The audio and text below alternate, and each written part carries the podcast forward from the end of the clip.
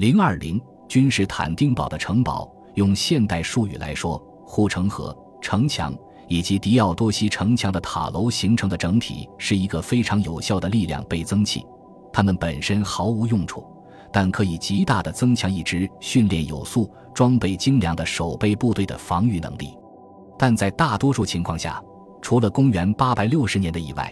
只有帝国整体陷入严重危机的情况下，君士坦丁堡才会遭受攻击，因为敌人几乎无法到达君士坦丁堡。在那样的情况下，特别是在经历一次重大的战场失利之后，帝国军队不太可能保持良好的状态，也难以大规模地建立起一支强大的守备部队。守强的专业卫队是在君士坦丁五世统治时期建立起来的，但是要保卫这样一个宏大的防御体系，他所需的人手远远超过一个普通卫队的人数。正是在这样的危机和混乱时期，当敌人最有可能到达迪奥多西城墙时，他的力量倍增器效应最能体现价值，因为他在守备者数量严重减少时可起到补充作用。在五百五十九年、六百零一年。六百零二年和六百一十年，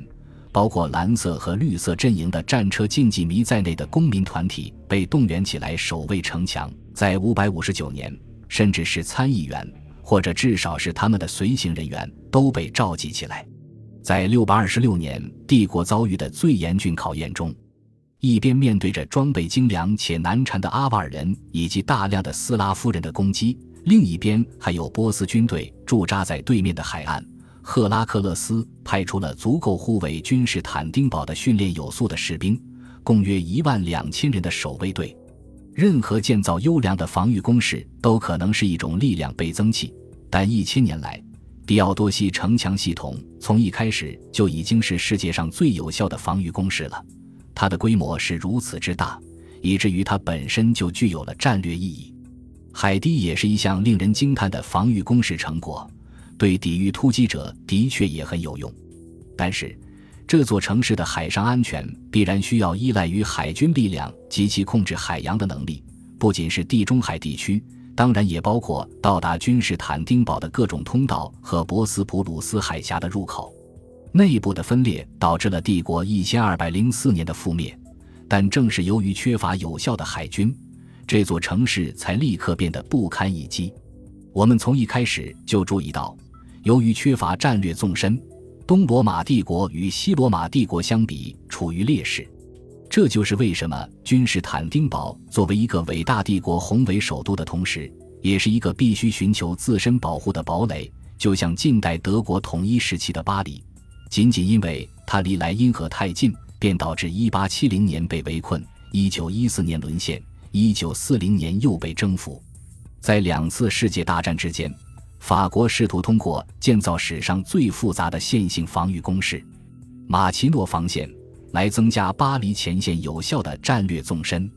马奇诺防线在一九四零年并未被击溃，但在比利时境内被绕过。拜占庭人从五世纪开始，试图在君士坦丁堡和北方的威胁之间再加上一道防线——长城，也被称为阿纳斯塔西奥斯城墙。它在马尔马拉海岸延伸了四十五公里，从距色姆布里亚六公里处开始，直到黑海海岸，也就是现在的埃弗西克乌斯凯尔西。这堵墙是以幸运和节俭的阿纳斯塔西奥斯一世命名，但也许它只是完成、修复并且巩固了这座可能要追溯到利奥一世时期建造的城墙。它保存的最好的部分宽三点三米，大约五米高。由护城河、塔楼、加固的大门、堡垒、一个长方形的营地，以及一条可以平稳穿越的跨海内部通道组成。由守卫人员防御的城墙，能够在敌人的伏击中得以保全。用令人钦佩的埃文·古里斯斯科拉斯提斯的话来说，他使君士坦丁堡及其腹地几乎变成了一个岛屿，而不是一个半岛。而对于那些希望从所谓的庞图斯去博斯普鲁斯的人来说，这是一个非常安全的通道，同时还可以监视蛮族。他们大量侵入欧洲，